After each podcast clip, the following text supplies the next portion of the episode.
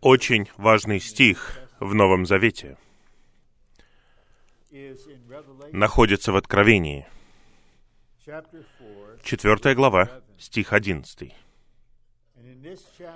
И в этой главе живые существа, которые представляют Божье творение, хвалят Бога и говорят следующее. «Достоин Ты, Господь и Бог наш, получить славу и честь и силу, потому что Ты сотворил все, и благодаря Твоей воле все было и было сотворено. Пожалуйста, обратите внимание. Объяснение, почему наш Господь и Бог достоин получить славу, честь и силу. Потому что, слово «потому что» показывает нам объяснение. Ты сотворил все. Это факт. И в оставшейся части этого стиха говорится, «И благодаря Твоей воле все было». Благодаря Твоей воле все положительное существует и было сотворено. Этот стих говорит нам, по крайней мере, в целом, почему существует Вселенная. Меня не удивляет преобладание и взгляды атеистической культуры, которая распространяется на Западе. Что Вселенная просто существует. Она самосотворилась, у нее нет никакого замысла. Вы действительно должны быть очень умными, чтобы при этом быть таким глупым, чтобы верить во что-то подобное. Если вы обычный человек, ваше внутреннее чувство скажет вам, что наверняка есть какой-то источник, наверняка есть причина. Итак, мы читаем, что все было сотворено из-за Божьей воли. Конечно, это включает в себя наши галактики, нашу Солнечную систему, наши планеты, Австралию и Новую Зеландию, и всех нас. И вопрос вот в чем. А в чем состоит воля Бога? И слово, которое переведено как «воля», означает то, что Бог хочет. То, что Бог желает обрести. Итак, самосущий Бог, вечно сущий Бог, захотел чего-то. И Он захотел обрести что-то. И для этого Он сотворил Вселенную и все в ней, все положительное. Но мы должны задаться вопросом, а что это? И несколько лет назад, когда я занимался исследованием для нашего журнала «Утверждение критика», я исследовал книги, написанные на английском языке о знании Божьей воли.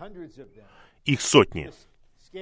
Я просто просматривал их содержание в интернете и хотел прочувствовать, что же в них содержится. И у этих книг две черты. Первое — автор не знает, в чем Божья воля. И второе — Божья воля была в том, чтобы не писать эти книги.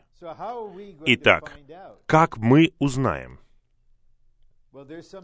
Есть нечто совершенно конкретное, что нам необходимо сделать. В Деяниях в 22 главе мы видим описание того, как брат пришел к Савлу Тарсянину, который только что встретился с Господом и был спасен. Анания получил поручение идти к нему, сказать ему, что делать, привести его к крещению, привести его в церковную жизнь. И Анания говорит ему, «Бог наших отцов прежде назначил тебя узнать Его волю». Итак, хотя Петр, Иоанн и другие были с Господом Иисусом, когда Он был на земле, и слышали много глубоких учений из его уст, Павел при этом был человеком, который был избран, чтобы узнать волю Божью. Волю, о которой говорится в Откровении 4.11.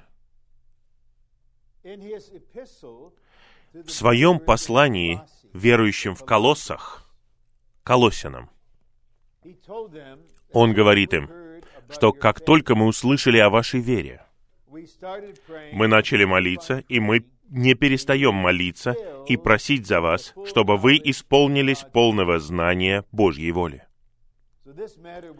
Для Павла это был настолько важный вопрос, что он молился непрестанно об этих новых верующих, чтобы они исполнились полного знания Его воли во всякой духовной мудрости и понимании.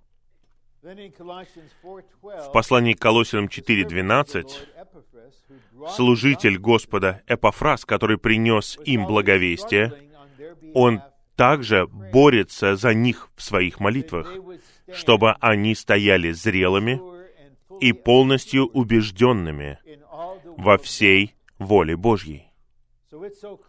Совершенно ясно из послания Колосинам, что Павел имел огромное бремя, у него было даже отчаяние, чтобы верующие узнали, для чего они здесь, для чего они спасены, что Бог хочет сделать. И Эпофраз боролся, чтобы они полностью были убежденными в этом. Поскольку Павел был избран, чтобы узнать Божью волю, совершенно ясно, что нам нужно изучать послание Павла, чтобы увидеть, что он говорит. Поэтому в послании к Ефесянам, в особенности, в главе 1, он говорит в стихе 5,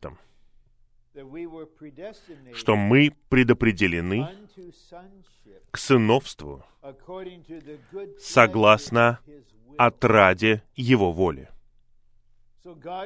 Итак, Бог в вечности в прошлом избрал нас, это стих 4, чтобы мы были святыми, и определил нашу вечную судьбу. То есть, это божественное сыновство. Мы должны иметь жизнь и природу Бога, чтобы выражать Его. И Он сделал это согласно тому, что названо отрадой Его воли.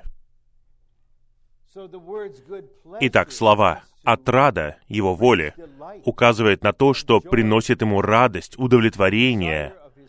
Это желание Его сердца. Итак, вместе с волей Божьей существует отрада Бога. А затем в стихе 11 Павел говорит следующее, в котором, в Христе, мы и были назначены в наследие, будучи предопределены согласно замыслу. Теперь мы видим Божий замысел, Его определенное намерение, согласно замыслу того, кто совершает все, согласно решению своей воли.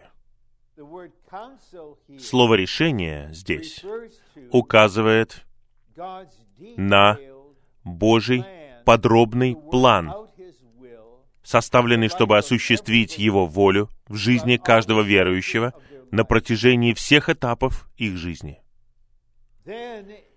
Затем, в стихе 9, он говорит нам следующее —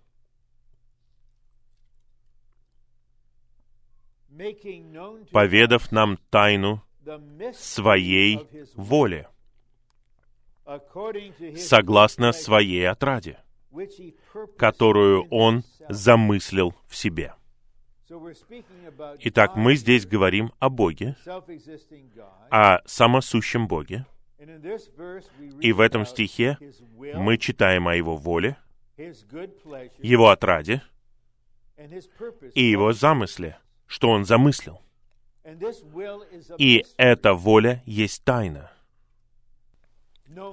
которая становится известной только посредством откровения, данного Богом апостолу Павлу. Итак, в чем она состоит? В послании к римлянам в 12 главе Павел говорит, что мы не должны сообразовываться с этим веком, но мы должны преобразовываться обновлением разума, чтобы мы проверяли, что есть воля Божья, добрая, благоугодная и совершенная. И затем Он ясно показывает, что Божья воля состоит в том, чтобы обрести тело Христова. И эта мысль полностью развивается в послании к Ефесянам, потому что в той же самой главе, из которой я вам читал сейчас эти стихи, Павел говорит о церкви, которая есть его тело, полнота того, кто наполняет все во всем. И согласно откровению в послании к Ефесянам, для Бога церковь означает совокупное выражение Христа, который сам является воплощением и выражением триединого Бога. Божья воля, для которой Он сотворил все — и из-за которой вы живете в данную секунду, состоит в том, чтобы обрести церковь, желание его сердца, как совокупное выражение Христа. Это Божий вечный замысел, образованный до того, как Он сотворил Вселенную. Поэтому Он избрал нас, чтобы мы были святыми. Послание к Ефесянам 1.4. Он предопределил нас к сыновству. Стих 5. А теперь Он делает все согласно решению своей воли. Когда Сын Божий пришел и стал Сыном Человеческим, Он был Христом. Как Петр исповедал, «Ты Христос, Сын живого Бога». Сын живого Бога — это выражение указывает на Его личность. В Божестве Он есть воплощение и выражение Бога. Слово «Христос» указывает на Его должность, на Его функцию. Он есть тот, кто назначен и помазан Богом, чтобы осуществлять Его вечный замысел и обрести церковь. Итак, он пришел с целью. И в 16 главе Евангелия от Матфея, в стихе 18, сразу же после того, как Петр получил откровение о том, кто такой Иисус, Господь говорит, «Я построю мою церковь». Это цель. Слова «моя церковь» равнозначны словам церковь, которая есть его тело в послании к Ефесянам первой главе. Да, Господь, Ты должен был умереть ради искупления и примирить нас с Богом и высвободить божественную жизнь и вложить эту жизнь в нас в воскресении. Но цель при этом никогда не состояло в том, чтобы избавить нас от грехов, чтобы мы отправились на небесах, когда умрем. Возможно, это цель традиционного христианского богословия, но это не Божья цель, раскрытая в Новом Завете. Господь умер за нас, высвободил свою жизнь для того, чтобы в своем воскресении Он произвел церковь. Теперь мы возвращаемся к Евангелию от Матфея 16:18. Он сказал нечто очень важное. После того, как он провозгласил, что на этой скале я построю мою церковь, он сказал нечто о церкви. И я до сих пор под большим впечатлением от того, что он решил сказать именно это. Он мог сказать очень многое. Церковь будет моей парой. Церковь есть действительность царства. Но он сказал следующее. Ворота ада не одолеют ее. Это означает две вещи. В этом веке будет активное противостояние созиданию церкви. Потому что созидание церкви исполнит Бытие 1.26. Церковь произведет образ Бога, совокупный образ Бога, и представление Бога совокупное. И враг боится этого. Он ненавидит это. Он противостоит этому. И он будет использовать все свое оружие, чтобы разрушить церковь. Его окончательное оружие — это смерть в разных видах. Итак, на смерть указывают ворота ада. Это выражение. Но Господь говорит, что ворота ада не одолеют. Это означает, что они будут нападать, но они будут полностью побеждены. Это означает, что в природе церкви есть что-то особенное, из-за чего она не может быть побеждена смертью. Что же это? Что побеждает смерть? Когда смерть нападает, или когда мы должны проходить через определенную смерть, что побеждает смерть? Жизнь воскресения. Поэтому церковь, которую Господь строит, будет построена в жизни воскресения Христа. И история церкви и свидетельства победителей на протяжении двух тысяч лет состоит в том, что смерть не может победить. Даже если враг сделает так, что многие погибнут мученической смертью, это высвободит божественную жизнь. Посмотрите на деяния. После того, как был убит Стефан, что произошло? Было огромное распространение церковной жизни. После того, как был убит Иаков в 12 главе Деяний, что произошло в Антиохии? Течение потекло из Антиохии, чтобы захватить Европу. Книга Деяний свидетельствует, что жизнь воскресения смерти не сдержать.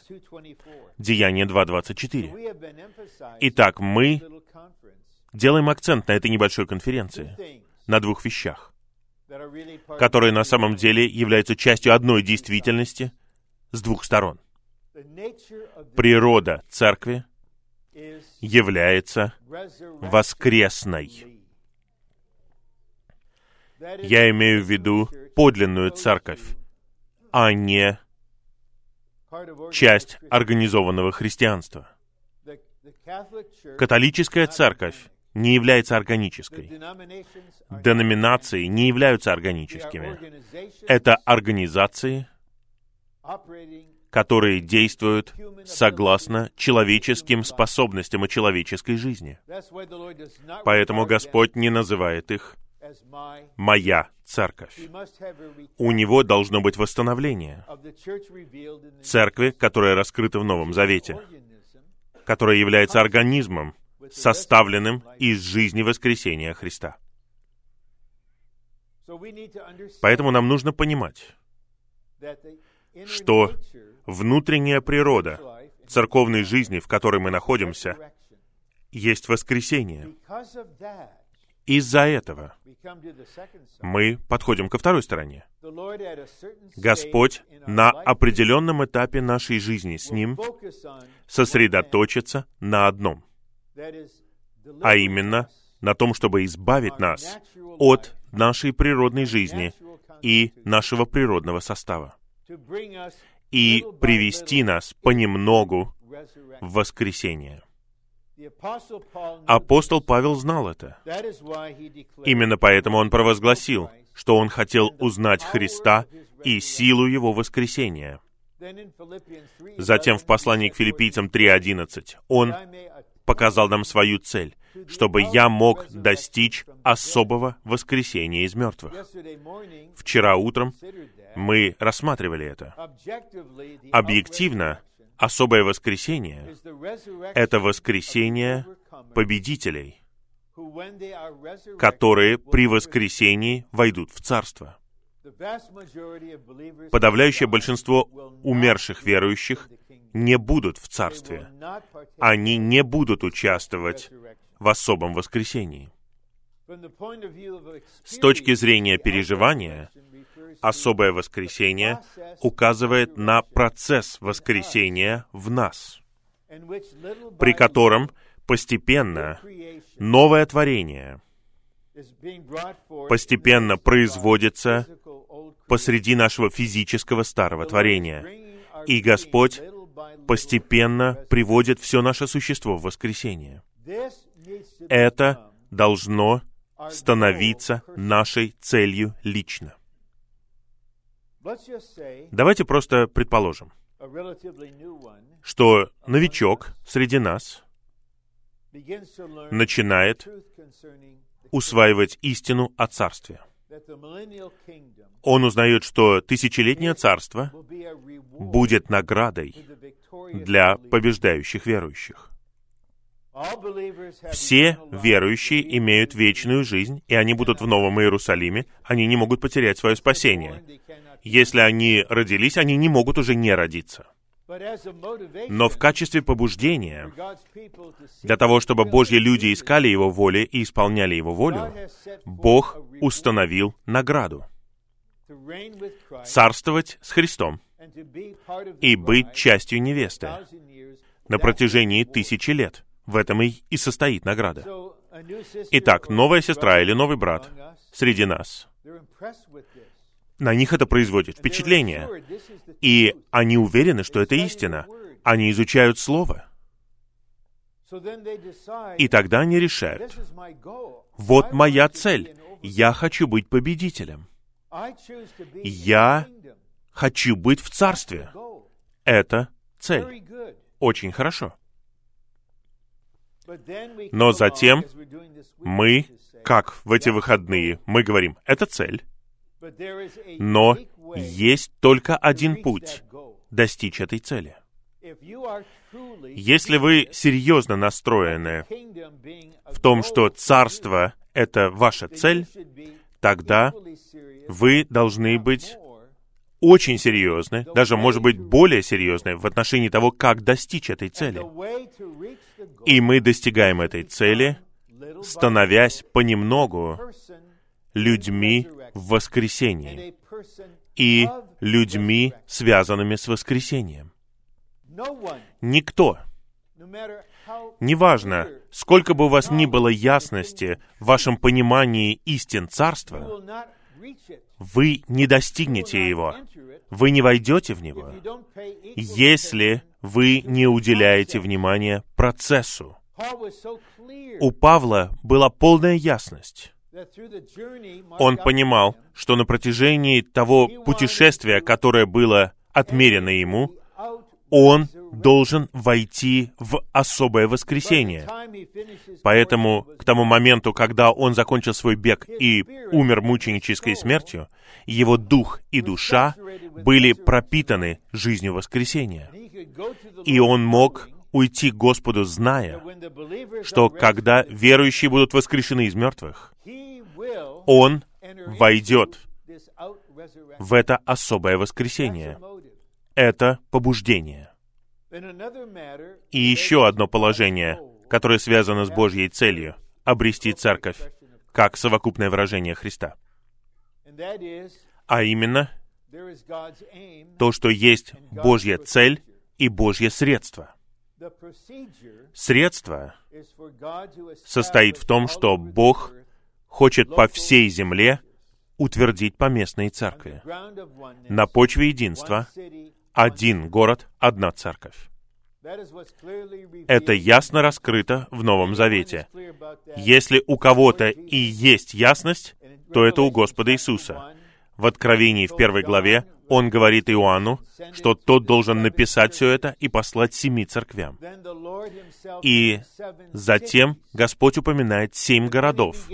И когда он начинает говорить с церквями, он использует это выражение «церкви в Эфесе», «церкви в Смирне», «церкви в Пергаме» и так далее.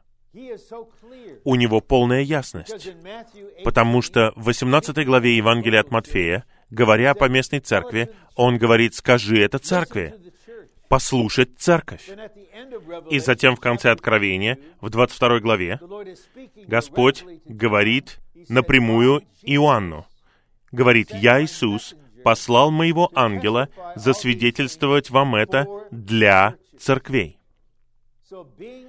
Итак, если мы в поместной церкви, это не цель сама по себе. Мы так думали в 60-е годы, когда мы пели «Мы будем стоять здесь, пока Иисус не вернется, будем стоять на поместной почве». Да, это хорошо. Мы были в начальной школе. Мы не видели ничего большего. Но цель Бога состоит не в том, чтобы обрести лишь тысячи поместных церквей по всей земле. И когда у него будет достаточно, предположим, 50 тысяч церквей, Господь говорит, мы достигли количества, тогда я приду. Нет, все эти церкви есть средства. Что-то должно происходить во всех этих церквях, а именно созидание тела Христова. Организма это что-то мистическое, невидимое, но это что-то действительное. И поместная церковь — это выражение тела Христова в местности. И все законы и принципы тела в конечном итоге будут применяться в церковной жизни, понимаем мы это или нет.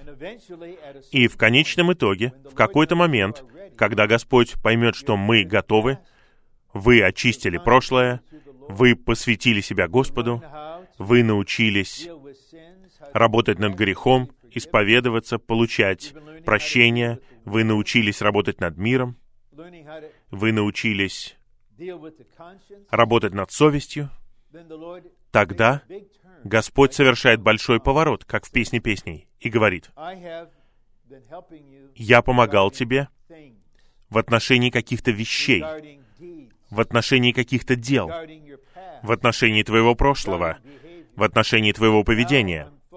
А теперь я сосредоточу свое внимание на твоем существе. Не на твоих делах, а на твоем существе. И теперь я начинаю касаться твоей природной жизни. И в этот момент многие останавливаются. Многие останавливаются. Они или не понимают, что происходит из-за недостатка пасторства, или они берегут свою душу жизнь, Поэтому Господу приходится ждать и работать в окружении, чтобы побудить этого человека и заставить его быть готовым.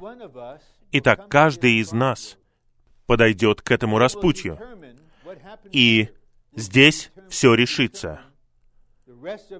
От этого будет зависеть вся ваша оставшаяся христианская и церковная жизнь. Готовы ли вы позволить Господу коснуться своей природной жизни во всех ее выражениях, вашей природной привязанности, вашей природной любви, вашей природной способности, ваших природных черт, вашего природного состава. И применить крест ко всем этим частям вашего существа и позволить Ему пропитать вас Христом как жизнью воскресения, чтобы сделать вас существом воскресения. Это суть цели. И это бремя нашей небольшой конференции. А теперь мы прочитаем четвертый план. Большая часть пунктов говорят сами за себя — у меня полный мир в отношении рамок времени. Мы останемся во временных рамках, и мы оставим где-то 15 минут на подтверждающее слово от вас. Заголовок. «Быть абсолютно в жизни воскресения Христа». Я просто прочитаю. «И жить в воскресении для действительности тела Христова». Пусть вас не пугает слово «абсолютно». Бог не ожидает, что вы будете такими. Только Христос абсолютен для Бога. Только Христос абсолютно находится в воскресении. Но нам нужно понимать кое-что о Божьем характере. Когда Он решает что-то сделать, ничто его не остановит. И Бог тщательный, тонкий, детальный, абсолютный. Поэтому невеста, которую он готовит, не будет на три четверти из воскресения и на одну четверть из чего-то природного. Все ее существо в полноте будет воскресением. Это серьезный процесс, и он должен происходить понемногу, иначе мы не вынесем его, если это произойдет за короткое время. И после того, как мы будем в жизни воскресения Христа, мы будем жить в воскресении. Для чего? Не просто для того, чтобы вы оказались на свадебном пире, а для действительности тела Христова. И не просто для тела Христова, но для действительности тела Христова. Итак, давайте теперь рассмотрим план и посмотрим, как эти пункты раскрывают это. Господь жаждет увидеть в своем восстановлении действительность тела Христова. Действительность тела Христова — это Дух, а Дух — это воскресение. Таким образом, у нас есть действительность, Дух и воскресение. А теперь мы видим развитие этого. Действительность тела Христова — это совместное житие Бога и человека. Мы увидим, что действительность тела Христова — это совокупное житие Бога-человеков, верующих, в церкви, где они находятся. Это действительность.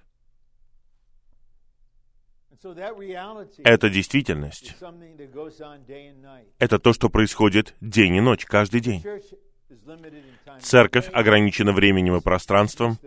Мы заканчиваем собрание в 12.30, но тело Христово не прекращает существовать в 12.30. Ваше тело, когда уходит из этого зала, оно продолжает быть вашим телом день и ночь. Это его природа. Это житие богочеловеческой жизнью группы искупленных Богом людей вместе с Богом-человеком Христом. Итак, теперь мы видим группу людей. Мы собираемся в Сиднее. Это огромный город. Здесь 11 районов. И Господь хочет, чтобы в Сиднее была группа людей, которые живут богочеловеческой жизнью вместе с Ним. Постепенно, понемногу. И учатся делать это. Это действительность тела. Если мы живем в своей природной жизни, а потом собираемся вместе и упражняем свой дух, высвобождаем свой дух на собрании, это очень оживляет нас.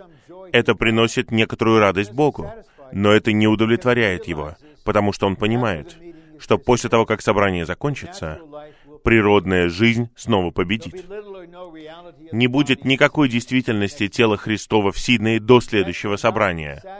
Это не может удовлетворить его. Это богочеловеческое житие. После того, как животворящий Дух возродил нас, Он обитает в нас и слит с нашим Духом, чтобы жить богочеловеческой жизнью с нами. Мы один Дух с Ним, Первое послание Коринфянам 6.17, и Павел — это образец. «Я распят с Христом, и уже не я живу, а живет во мне Христос». Христос живет во мне. Подождите секунду. Как Он может жить во мне, если я распят? Разве я и мне — это не одно и то же? Вот это «мне», в котором живет Христос, это новое «я». Наверное, это будет неплохое имя для девочки. Новое «я». Новое «я», «new me». Мне нужно быть осторожным. Если я скажу это в Корее, то через год мне представят пять маленьких девочек по имени Новая Я. Я говорю это с чувством, потому что святые там полны действия. Они действуют. Будьте осторожны, что вы там говорите. Они будут действовать согласно вашим словам. В пункте В говорится, действительность тела Христова — это действительность в Иисусе, воспроизведенная в Его многих членах, как совокупное житие усовершенствованных Бога человеков. В послании к Ефесиным в 4 главе Павел говорит, «Но вы не так научились Христу. Мы учимся личности». И будет происходить вот что. Постепенно, день за днем, вы будете учиться тому, когда живете вы и когда живет Христос в вас. Вы узнаете различия между вами и Христом. И когда вы поймете, что сейчас живет Христос, вы будете счастливы, вы будете рады, у вас будет проистечение, но когда вы почувствуете, что живете вы, вы вернетесь к Духу, Господу, которому вы любите, и будете жить Его. И Павел говорит о действительности, которая в Иисусе. Поэтому, когда Иисус был на земле, Он был человеком действительности, потому что Он делал все в Боге, с Богом, посредством Бога, через Бога и для Бога. Все, что Он делал. Поэтому, когда Он работал как плотник, довольно долгое время, я уверен, что его работа была наивысшего качества как плотника, потому что это была комбинация обученного работника, который делает все в Боге и с Богом. Это образец для всех нас. Мы проведем большую часть нашей жизни, занимаясь человеческими обязанностями, работая. Но когда мы будем делать это как Господь с Богом, то действительность Иисуса будет воспроизводиться в нас. То, как Иисус жил на земле, именно так должно жить сегодня тело Христова, как новый человек. Иисус исполнял волю Отца, говорил Слово Отца, Он не искал славы для себя, Он осуществлял дела Отца, Он все делал в имени Отца, и теперь Христос как Дух в нас. Он хочет снова жить так, как Он жил. Во всех ситуациях, какими бы они ни были где бы мы ни были. Бог предписал, чтобы мы жил обычной человеческой жизнью. И знаете, что такое христианская жизнь? Это жизнь обычных дней в божественном раздаянии. Это обычные дни. Мы знаем, что бывают кризисы, бывают ужасные трагедии, но по большей части жизнь довольно скучная, она повторяется. Стирка, глажка, мытье полов, то, другое, пробки в Сиднее. Я понял, что в Сиднее есть пробки. Но посреди всего этого мы позволяем Христу как Духу жить в нас. Итак, действительность тела Христова — это совокупное житие усовершенствованных Бога человеков, которое является точно таким же, как жил Иисус на земле. Эти усовершенствованные Бога человеки являются подлинными людьми. Это настоящие люди. Это не что-то странное, которое не является ни божественным, ни человеческим. Есть одна сестра, я не буду упоминать ее имя, но я скажу, о некоторых чертах ее. Наверное, она уже выросла из этого. Но она считала, что она не должна отвечать на телефон так, как отвечают люди. Поэтому она отвечала на телефон так. «Слава приготовленному и завершенному триединому Богу, который стал завершенным животворящим Духом, который внедряет себя в нас путем органического спасения для созидания тела Христова, чтобы завершить Новый Иерусалим». Алло. Но когда Я иногда звонил брату Ли, когда он отвечал на телефон, он никогда не произносил драматические духовные речи. Он просто говорил «Алло». И когда я видел его, он говорил «Привет». Правильно? Иногда мы говорим «Привет, брат», потому что мы любим нашего брата. А иногда мы говорим «Привет, брат», потому что мы забыли имя этого человека. Итак, мы в итоге будем самыми Иисусно-человечными людьми на земле. Они подлинные Бога-человеки, которые живут не своей жизнью, а полностью обоженной жизнью приготовленного Бога, чьи качества выражаются через их добродетели. Совокупно они являются Иисусом, живущим снова на земле в своем божественно обогащенном человечестве. Я хочу проиллюстрировать. Деяния 27 и 28 где-то 270 человек на корабле в ужасную бурю. И Павел предупреждал капитана и сотника, «Я не думаю, что вам нужно отправляться в это путешествие. Оно закончится нехорошо». Но они поговорили друг с другом и решили, «О, погода хорошая». И они начали плыть, и потом сказали, Павел, смотри, ты был неправ. Смотри, все так гладко. И потом обрушивается огромная буря и длится несколько дней. И они уже не знают, ночь или день. И в какой-то момент Павел встает на палубе. Понимаете, он узник. И знаете, что он говорит всем? Ободритесь. Не думаю, что вы любите такие слова, когда вам кто-то говорит «ободритесь». Ободритесь, Бог, которому я служу, послал своего ангела мне, и он сказал мне, что я прибуду в Рим. И никто не погибнет. Но мы потеряем корабль. Но мы все будем спасены. Но вам нужно начать все выбрасывать за борт, чтобы облегчить корабль. И вы не ели уже несколько дней, кстати. И тогда он берет хлеб и благословляет его тут же и ободряет их. Поэтому, когда корабль садится на мель и разваливается, капитан говорит, кто может плыть, плывите, остальные хватайтесь за какую-то часть корабля, и вот они все прибыли на берег. Там холодно и мокро. И они развели огонь. И что делает Павел? Он собирает хворост. Он не просто сидит на пне и говорит, «Вы занимаетесь этой работой, я Бога-человек, я новозаветный апостол». Нет, он собирает хворост. Мне это очень нравится. И ядовитая змея кусает его и свисает у него с руки. И туземцы смотрят и говорят, ага, этот человек-убийца, вот судьба настигла его. Он сейчас умрет.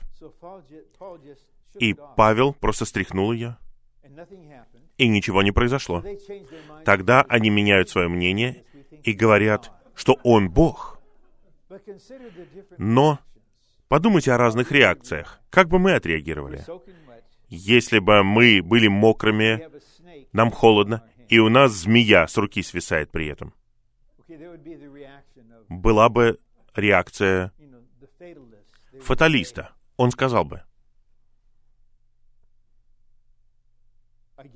ну вот, наверное, на этом все закончится. Мы пережили бурю, но на этот раз конец. Или была бы паническая реакция. «Змея! Змея!» Они просто сходят с ума. «Змея! Змея у меня с руки свисает!» И есть реакция тех, кто жалеет себя. Почему все происходит только со мной? Я четыре раза терпел кораблекрушение. Меня били палками, камнями. А теперь у меня змея с руки свисает.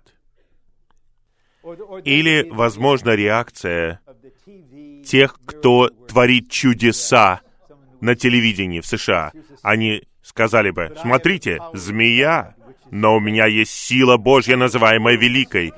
Я просто раскручу эту змею и брошу ее на землю и наступлю на нее, потому что я человек чуда. Но Павел просто стряхнул ее и продолжил собирать хворост. Просто подумайте. Прочитайте примечание к этим стихам в 28 главе Деяний. Это Иисус, который живет снова. И то, что происходило в Павле, величайшем из грешников, произойдет во всех нас. Два. Для действительности тела Христова нам нужно быть абсолютно в жизни воскресения Христа. Это цель. Бог абсолютен в том, что Он делает. Это не что-то относительное. Это относительно, пока мы в процессе. Но когда победители достигнут особого воскресения, и когда у них будет прославленное тело, точно такое же, как прославленное тело Иисуса, тогда каждая клетка их трехчастного существа будет воскрешена. Мы знаем из Евангелия от Луки 24 главы, что у воскрешенного тела есть кости и плоть, нет крови. Итак, у нас будет тело точно такое же. Наверное, вы так и будете править. Вы будете править над Сиднеем, и что-то происходит там, и вы внезапно появитесь там. Точно так же, как Господь появлялся, и вы материализуетесь и скажете, «В моем городе такого не будет». Это неправильно, я не позволяю этого. В любом случае, мы просто подождем и посмотрим, какими мы будем в прославленных телах. Но мы движемся к абсолютному воскресению. Но во время нашего путешествия на земле у нас есть дух и душа. Дух есть жизнь, разум, обращенный к духу, есть жизнь. Дух животворит наши смертные тела. Наше тело не становится жизнью, оно смертное. И мы можем свидетельствовать, и я могу засвидетельствовать, и брат Эд может засвидетельствовать. Я знаю, через что он проходит. Каждый раз, когда он встает, чтобы говорить в среду вечером, я знаю, какая это борьба для него. Но Дух, который воскресил Иисуса из мертвых, животворит его смертное тело. И мы будем полностью пропитаны. Но третий этап будет во время нашего преображения.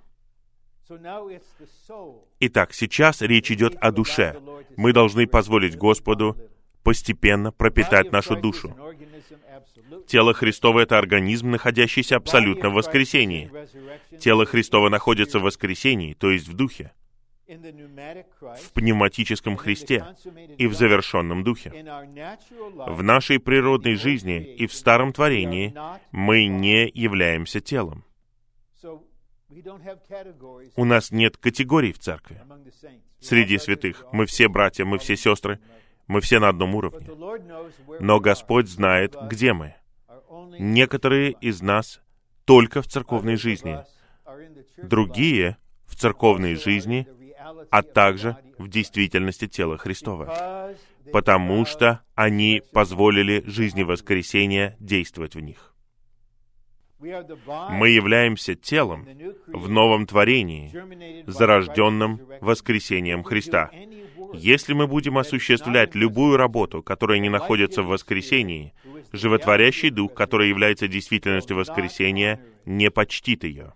В тот день, согласно 7 главе Евангелия от Матфея, Господь говорит, что к Нему придут некоторые работники и будут говорить, мы делали это или то в Твоем имени. Господь скажет, я не знаю вас, вы делающие беззаконие. Я не признаю никакую работу из той, что вы делали. Все это было сделано не в воскресенье. Вы что-то делали для себя, вы получили славу, вы прославляли себя, вы созидали что-то ради своего имени, у вас даже библейская школа была с вашим именем, вы получили свою славу. Я не признаю вашу работу.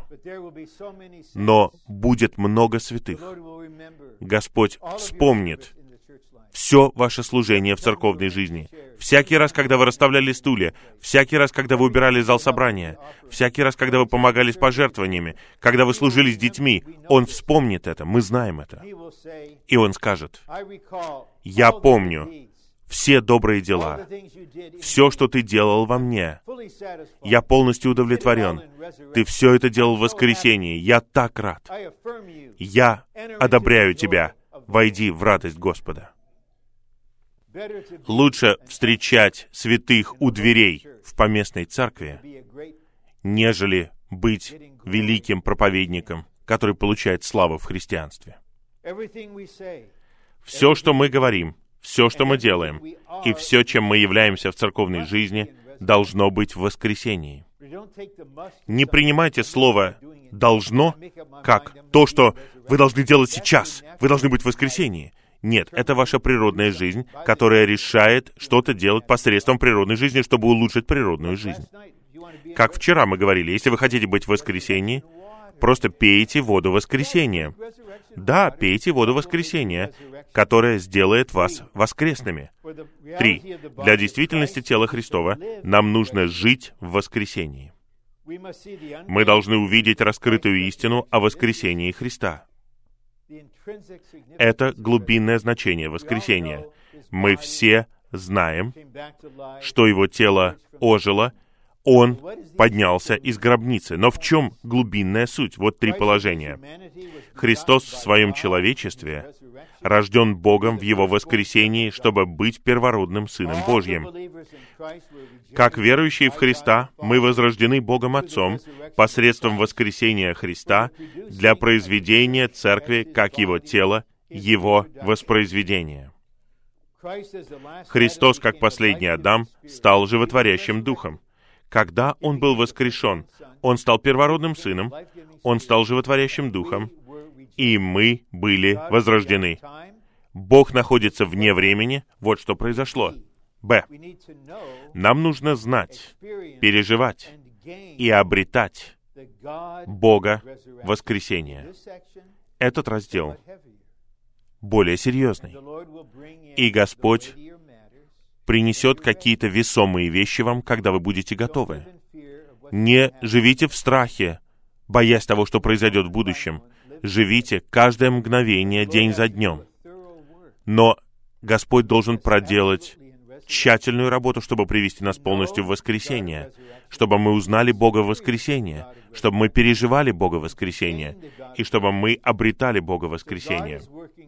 Итак, Бог работает через крест, чтобы положить нам конец, чтобы мы больше полагались не на себя, а на Бога воскресения.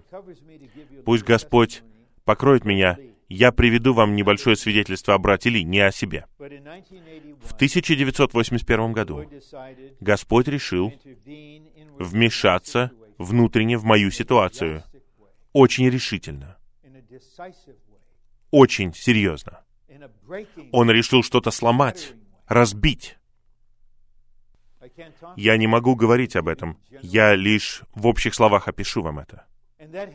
И целью всего этого была моя самоуверенность.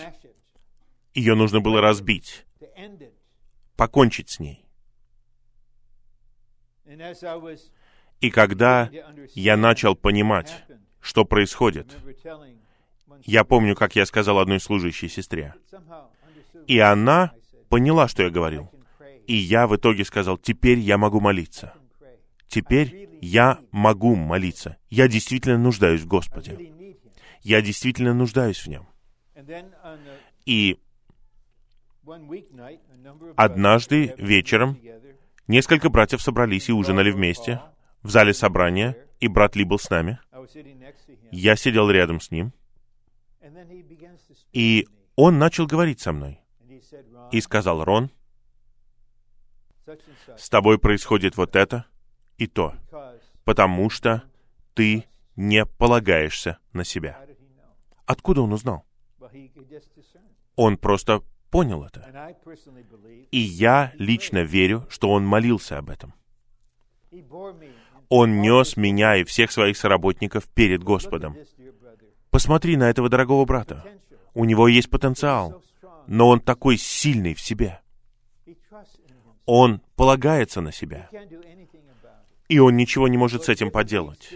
Господь, дай ему необходимые переживания, чтобы прорваться. И я ценю это. Я не могу сказать никому. Никто никогда не узнает, что произошло в то время. Но брат Ли смог это распознать. Ты не полагаешься на себя. Конечно, это необходимо было сделать. 1981 год был. Господь должен был это сделать. Возможно, вы этого не осознаете, но вы молились об этом. Вы молились об этом где-то час назад, когда вы пели гимн 566. «Жизнь всю природную сломи». Не бойтесь этого. Если вы чего-то и боитесь, бойтесь закончить свою жизнь нетронутым, полным самоуверенности, с цельной оболочкой. Вот чего нужно бояться. Не нужно бояться переживаний, которые высвободят реки живой воды и которые потекут из вашего существа в жизни воскресения. Когда Бог воскресения работает, Его жизнь и природа внедряются в нас. Он не просто работает над нами, но что-то от Его существа внедряется в нас. Бог работает, чтобы вложить себя в нас, используя обстановку, чтобы внедрить свою жизнь и природу в нас. И Иаков картина этого.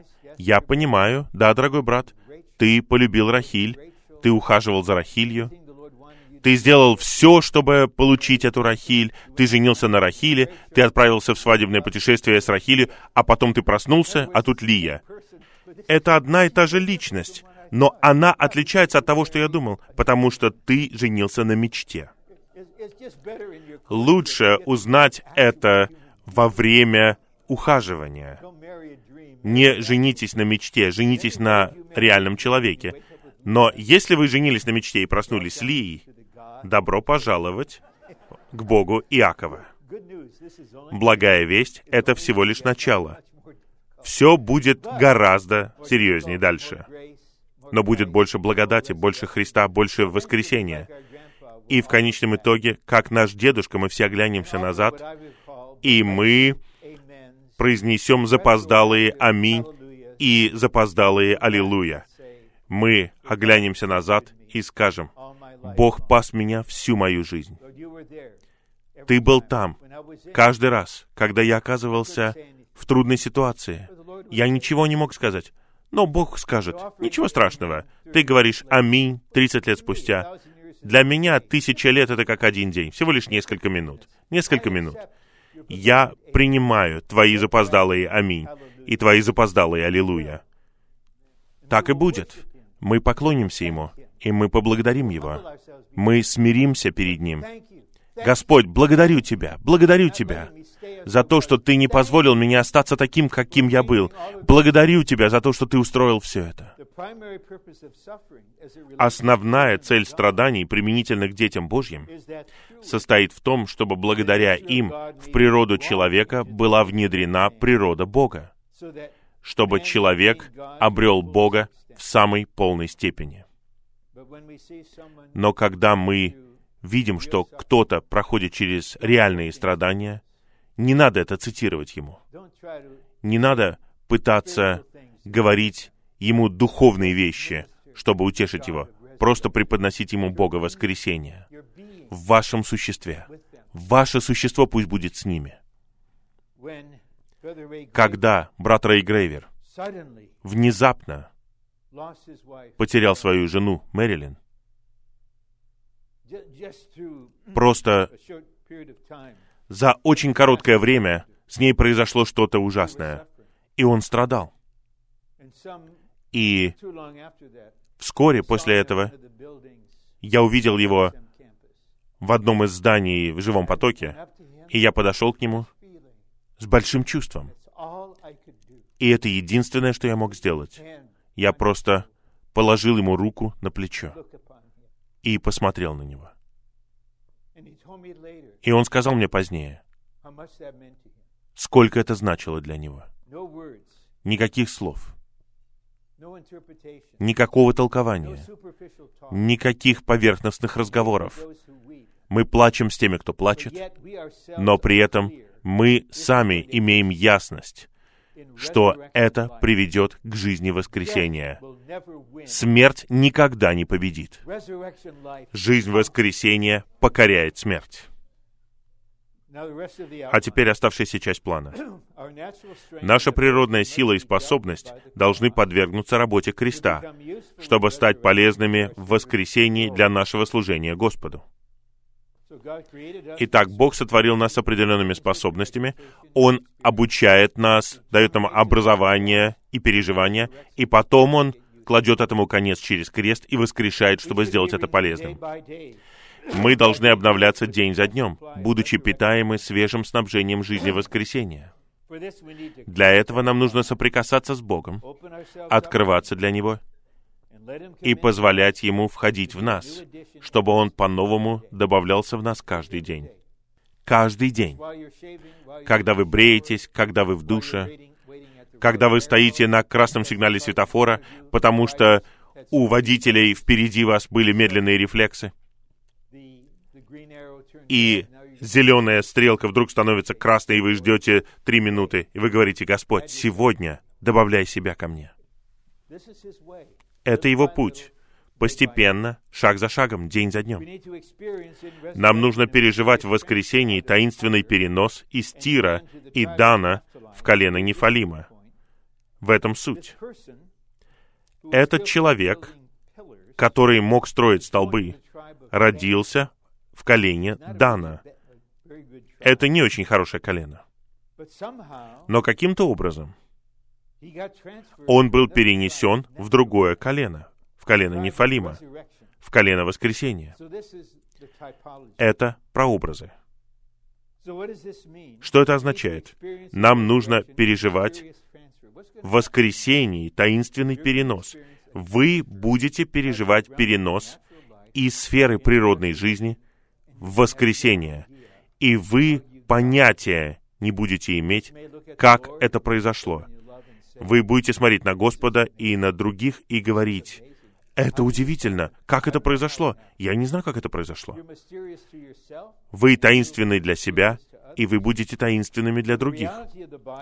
Для действительности тела Христова нам нужно переживать таинственный элемент в жизни воскресения Христа.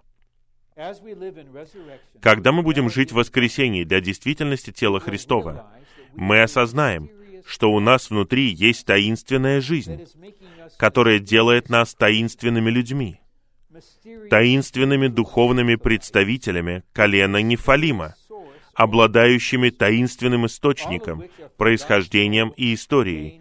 И все это предназначено для Божьего замысла, состоящего в том, чтобы обрести в поместных церквях действительность тела Христова. Итак, самое глубокое, что происходит внутри нас — по крайней мере, в нашей жизни. Мы не понимаем этого. Вы не поймете этого. Но у нас будет ощущение. Господь даст нам определенное ощущение. Я не там, где я был. Многие из вас могут засвидетельствовать. Вы можете засвидетельствовать сегодня утром, что вы не там, где вы были 10 лет назад. Вы уже не там. Не там. И мы не знаем, когда Господь вернется. Через 10 лет вы, может быть, скажете, я уже не такой, каким я был в 2018 году. Что-то таинственное происходит с нами. Не пытайтесь это понять, не пытайтесь это анализировать. Просто будьте простыми. Обращайте свое сердце к Господу, открывайтесь для Него, призывайте Его имя, пейте воду воскресения, дышите воздухом, животворящим духом и позволяйте Господу затронуть вашу природную жизнь, пропитать вас жизнью воскресения. И тогда день за днем вы будете переживать из воскресения. И в тот день вы достигнете особого воскресения. И я говорю в надежде, потому что надежда связана с будущим. Мы говорим не в вере пока, а в надежде. Увидимся на свадебном пире. У нас теперь есть ясность. Цель это созидание тела Христова в действительности. Построенное тело — это приготовленная невеста.